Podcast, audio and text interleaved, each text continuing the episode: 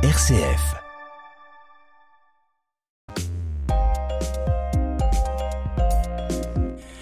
Te souviens-tu, Joël, de la journée du 11 août 1999 Comme si c'était hier, Bernard. Nous étions, toi et moi d'ailleurs, près de Vouziers. Eh oui, pour observer la dernière éclipse totale de soleil visible en France. Et à l'instant exact où la Lune a été masquée entièrement, la surface du Soleil, l'éblouissante photosphère, brusquement, hein, a disparu. Nous avons découvert l'immense enveloppe gazeuse qui entoure notre Soleil. Et qui constitue l'atmosphère du Soleil. Oui, outre la chromosphère, cette couche colorée rose fluo qui couvre la photosphère et dont l'épaisseur atteint environ 10 000 km, nous avons observé la magnifique couronne solaire parfaitement blanche. Alors la couronne, c'est la couche la plus externe et la plus étendue de l'atmosphère du Soleil? Oui, elle est visible à l'œil nu lors d'une éclipse, parfois d'ailleurs jusqu'à plusieurs rayons solaires du centre du Soleil.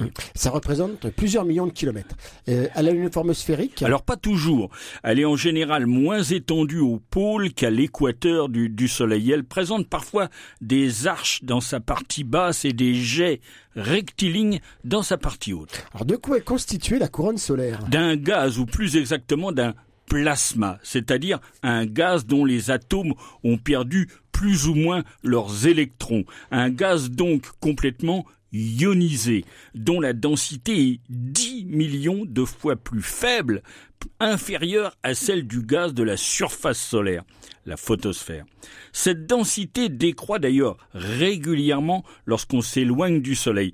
Elle émet sa propre lumière visible qui, au moment de la totalité de l'éclipse, la fait apparaître comme un halo évanescent de, de faible luminosité. Kepler attribuait cette lueur à la combustion de l'éther, ce fluide, cette substance qui, pensait-on à l'époque, imprégnait tout l'espace. Et quelle est la température de la couronne? Eh bien, c'est là, c'est là où les choses deviennent extrêmement surprenantes, Joël. La température de la couronne solaire est extrêmement élevée, alors que la photosphère, c'est-à-dire la surface du Soleil, atteint 5800 degrés Kelvin environ et 7000 Kelvin dans la chromosphère, hein, cette mmh. couche qui sépare la surface de la couronne, elle atteint 2 millions de degrés Kelvin dans la couronne au fur et à mesure qu'on s'éloigne. Bah, c'est une température incroyable. Oui, cette température inimaginable de la couronne solaire a été pour la première fois mise en évidence par un astrophysicien suédois, Edlen, en 1942 grâce à la spectroscopie, puis confirmée par, les par la radioastronomie. Cette énorme température, jointe à une densité bien plus faible que les meilleurs vides qu'on peut réaliser nous dans les laboratoires, hein, explique les étranges propriétés de la couronne. C'est-à-dire? Eh bien, on y observe des raies spectrales qu'on appelle les raies interdites, parce qu'on ne peut pas les reproduire sur Terre. Leur production nécessiterait à la fois des températures trop élevées et des pressions et des densités beaucoup trop basses. Hein. Dans la couronne, les atomes perdent tous leurs électrons, ou presque. Euh, l'hydrogène et l'hélium sont réduits à leur noyau? Oui, même l'oxygène qui dispose normalement de 8 électrons, hein, on perd 6 ou 7. Le fer, qui en possède normalement 26, on perd entre 15 entre 10 et 15.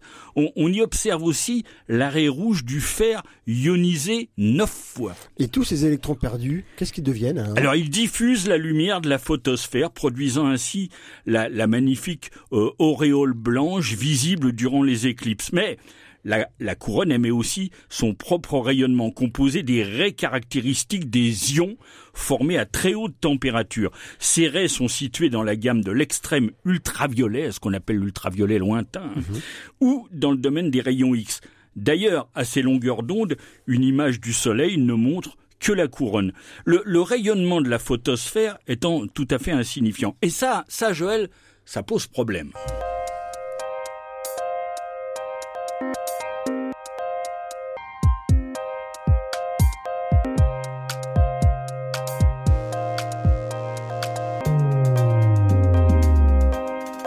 Pourquoi la température de la couronne du Soleil pose-t-elle un problème redoutable Eh ben parce que ça viole le second principe de la thermodynamique. Imagine Joël que tu veuilles faire bouillir de l'eau mmh. en posant ta casserole sur une surface qui fait moins de 100 degrés centigrades. C'est impossible. Oui. La chaleur se propage toujours spontanément d'un corps plus chaud vers un corps plus froid. Or, la surface du Soleil est à moins de 6000 degrés Kelvin. Elle ne peut donc pas chauffer la couronne solaire à 2 millions de degrés. Alors conclusion, ce n'est pas la photosphère qui chauffe la couronne. Alors quel est le processus? Eh ben, on voudrait bien le connaître. Plusieurs théories ont été émises, dont, dont certaines d'ailleurs assez séduisantes.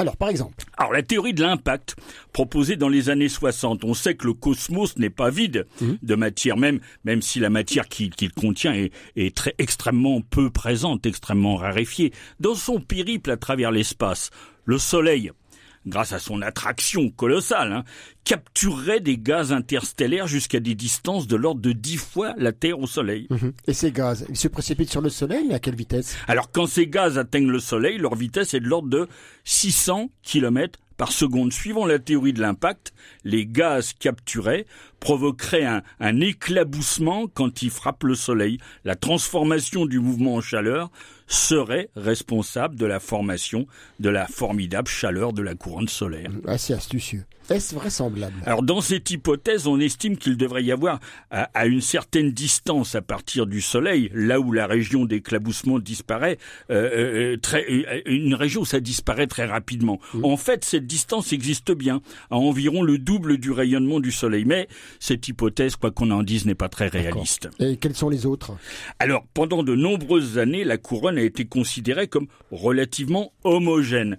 Le, plus, le mécanisme le plus probable pour, le, pour être le chauffage de la couronne solaire, c'était la dissipation des ondes sonores, des ondes acoustiques créées sous la photosphère par l'agitation, la turbulence de la matière solaire. Bref, la surface du Soleil serait un petit peu comme la peau d'un tambour sur lequel on est en train de frapper. L'énergie mécanique de ces vibrations se dissiperait dans la couronne, se transformant en température. Donc la couronne serait donc chauffée par le bruit du Soleil. Vous voyez, en quelque sorte, au sommet de la couronne, les ondes acoustiques ne pouvant plus se propager, l'énergie qu'elles transporteraient serait progressivement dégradée en chaleur, et ce serait là l'origine du chauffage, donc de l'existence même de la couronne. Et cette théorie n'est plus admise? Non, des observations et des calculs ont montré que ces ondes acoustiques n'avaient en fait aucune chance d'atteindre la couronne. L'énigme restait donc entière. Mais des travaux récents pourraient bien résoudre le problème. L'énigme du chauffage de la couronne solaire serait en passe d'être résolue. Oui, depuis longtemps existe une troisième théorie faisant appel à l'existence de puissants champs magnétiques à la surface du Soleil. On doit au physicien suédois Hannes Alven, prix Nobel de physique 1970, le développement d'une branche particulière de la physique que l'on nomme la MHD, ou, si l'on préfère, magnéto-hydrodynamique des gaz. Euh, De quoi s'occupe cette branche de la physique au nom barbare hein? Eh bien, du comportement des plasmas, ces gaz à très haute température en présence justement d'un très puissant champ magnétique.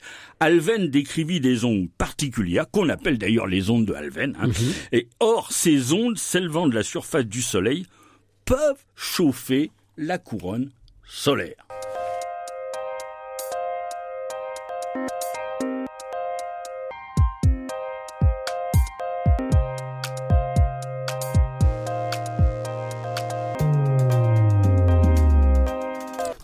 C'est quoi les ondes d'Alphen? Alors les ondes d'Alven sont des ondes magnéto-hydrodynamiques que l'on rencontre dans les plasmas et plus généralement dans les fluides très conducteurs de l'électricité. Ce sont des ondes incompressibles car contrairement aux ondes sonores, elles ne s'accompagnent d'aucune variation de pression dans le fluide. L'onde avance en général dans la direction du champ magnétique, un petit peu comme la propagation d'une onde sur une corde. Ce type d'onde se propagerait dans la couronne solaire. Oui, c'est l'idée. Contrairement aux ondes sonores, où sont présentes des variations de pression et de densité au sein du milieu dans lequel elles se propagent, les ondes d'Alven dans un plasma de particules chargées plongées dans un champ magnétique reposent sur des déformations des lignes du champ magnétique. On parle d'ailleurs d'ondes de torsion. Euh, Peut-on reproduire ces ondes en laboratoire? Oui, la prédiction de l'existence de ces ondes a été confirmée en laboratoire d'ailleurs dès 1949 par Lundquist à partir d'études portant sur du mercure plongé dans un champ magnétique. Depuis quelques années, les arguments en faveur de l'existence des ondes d'Alfven pour résoudre l'énigme du chauffage de la couronne solaire se, se renforce. hein. Un article qui a été récemment publié dans la prestigieuse revue scientifique en Nature Mmh. fait intervenir ces ondes. Euh, qui a réalisé cette étude? Eh ben, cette étude a été réalisée par une équipe d'astrophysiciens français. Hein. Tahar Amari, Jean-François Luciani et Jean-Jacques Ali du Centre de physique théorique, c'est-à-dire le CNRS plus l'école polytechnique, et du service d'astrophysique laboratoire AIM, c'est-à-dire euh, le CNRS, le CEA, l'Université de Paris Diderot. Que montre cette étude? Alors pour résoudre le problème du chauffage de la couronne solaire, les chercheurs ont modélisé numériquement sur le, le calculateur du centre de physique théorique euh, de l'IDRIS ou du CNRS, hein, CNRS École Polytechnique, la partie supérieure de la surface du Soleil et des différentes couches de son atmosphère. Alors, la surface du Soleil, c'est là où l'on observe la granulation, les fameux graineries. C'est ça. Ces granules apparaissent brillants sur un fond plus sombre. Ils se fragmentent, ils disparaissent en moins de, de 10 minutes. Là. Leur taille moyenne est de 1000 à 2000 km. C'est un fluide qui évoque un petit peu l'eau en ébullition dans une casserole formant des cellules de convection qu'on nomme, nomme les cellules de Bénard. Hein, Pas les cellules de Bernard, hein, les cellules de Bénard. en surface, ces cellules forment la granulation solaire. D'accord. Et elles sont agitées de mouvements permanents. Oui, et c'est ces mouvements dans un plasma, euh, ces mouvements dans un plasma sont le, le lieu d'un phénomène de dynamo auto-excitatrice, un petit peu comme celui à l'origine du champ magnétique terrestre. Il se forme alors des lignes de champ dont certaines s'élèvent de la surface en formant des figures qui évoquent un petit peu la forme des racines d'une mangrove. Hum, Et, et alors? Eh bien, les simulations numériques montrent que de, de multiples micro-éruptions surviennent au sein de ces racines qui deviennent le siège de courants électriques très très puissants. Ces micro-éruptions sont sous le contrôle de la dynamique des cellules de Bénard. Au final, les ondes de Alven se forment et montent le long de ces racines, puis progressent le long des troncs, regroupant les lignes du champ magnétique de ces racines. Et avec quelles conséquences? Eh ben, l'évaluation des, des quantités d'énergie, hein, des flux d'énergie transportés par ces ondes de Alven au sein de la couronne sont précisément ceux nécessaires pour chauffer la couronne à des températures comprises entre 1 et 2 millions de degrés. En outre, ces simulations font apparaître des jets de plasma tout fins qui correspondent précisément aux spicules que l'on observe effectivement à la surface du Soleil. Eh bien, le mystère du chauffage de la couronne du Soleil est donc en grande partie expliqué, hein, Bernard. hein Oui, oui, oui. Hélas, nous devons déjà nous séparer. Au revoir à toutes et à tous. Au revoir Bernard et à bientôt pour un autre Juste Ciel. Au revoir Joël.